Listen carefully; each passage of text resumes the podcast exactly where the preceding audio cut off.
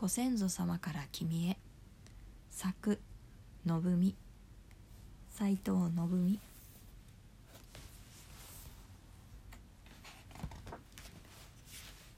この絵本を読んでご先祖様の名前を呼ぶ人が増えますように。おばあちゃんが手を合わせてご先祖様の名前を呼ぶとお線香の煙がスー。うわーお化け。お化けじゃないぞ。お化けみたいに怖くないじゃろ。ご先祖様は君の守り神。ママもパパもご先祖様。そしてわしは君のおじいちゃん。えー、結局はお化けってことでしょ？全然話聞いてないな。君を守るご先祖様の数は10代前で1024人。20代前は100万人。30代前だと21億人。40代前は2兆人。えー、僕って世界中の人より多くのご先祖様から守られてたのか。君まで命をつなぐのって当たり前じゃないぞ。室町時代の平均寿命はなんと16歳ぐらい。戦争があってご飯が食べられなくて命をつなげなかった人もいる。7歳までは神の子と言ってほとんどの子が赤ちゃんの時に亡くなって神様のところへ帰っていった。子供の名前に虎とか竜とか強い字を入れたら長生きできるかなと祈りを込めた。そんなことよりこの虎がよくかけてる。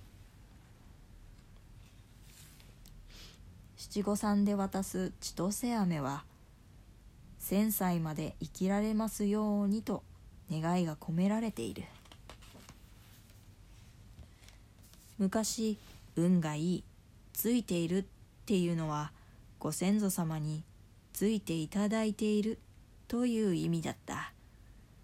運がいいラッキーじゃなくて手を合わせて感謝を少しでもしてるかな？そんなことよりこの猫がかわいい。手を合わせてる昔の人ってお盆だけじゃなくて毎朝ご先祖様に感謝していた。なぜかというと自分一人で生きてるんじゃなくてご先祖様や周りの人に生かされていると思っていたからだよ。先祖の口伝えって知ってる？同じことを誰かに3回言われたら言うことを聞いた方がいいみたい。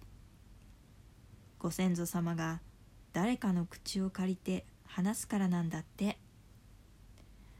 そして誰かとの出会いも。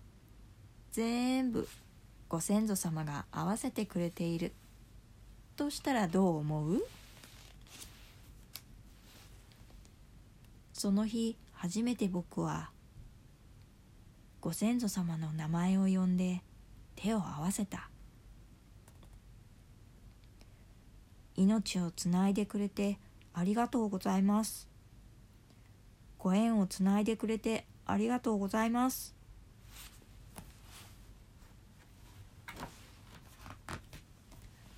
そしたらゾワゾワわって鳥肌が立った。うわご先祖様が近くに来たのかな。なあ勘太郎。君のおばあちゃんが毎日何をご先祖様に祈っているか知ってるかい？きっと自分の幸せでしょ？あおばあちゃんよく腰が痛いって言うから腰治りますようにかな。では聞かせてやろう。勘太郎が毎日学校行きたくないって言うんだよ。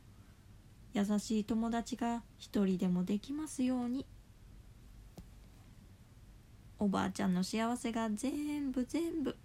勘太郎の方に届きますように。あの顔あの顔を思い出すだけでおばあちゃん笑っちゃうわ。あなたにどれだけ元気もらったかわからない。おじいちゃん聞こえてますか？生きてる時散々私に迷惑かけたんだから勘太郎を幸せにしなさいよ。生まれてから7年ずっと君のことばかり祈ってる。自分のことなんか何一つ祈ったことないんだよ。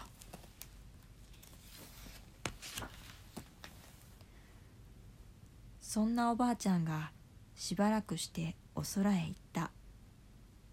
もう会えないんだ。僕はおばあちゃんの代わりにご先祖様の名前を呼んで祈る。おばあちゃん聞こえてますか？聞こえてますか？腰はもう痛くないですか？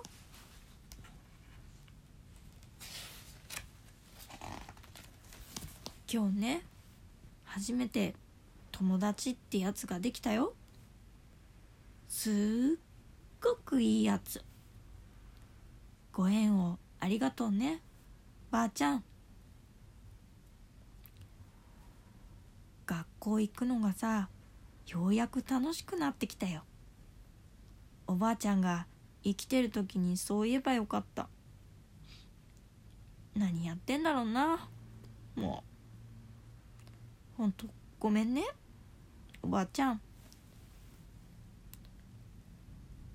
おばあちゃんはいい子って言うけど僕本当はそんないい子じゃないよ。よく怒られるし。何の役にも立たないや。でもおばあちゃんにまたいい子いい子されるように頑張るからね。頑張るからね。ご先祖様から君へ。君が生きてることがわしらは嬉しい。生きていてくれてありがとう。名前を初めて呼んでくれて嬉しい。ずっと名前なんて呼んでもらえなかったからな。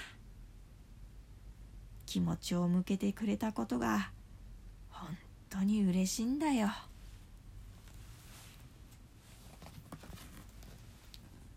これだけは覚えていてほしい。君は愛されてるから生きてるよ。そしてそれを本当に見て確かめて感動するために生きてる。今はまだわからなくても覚えていてほしい。君は愛されてるから生きている。君は愛されてるから生きているんだよ。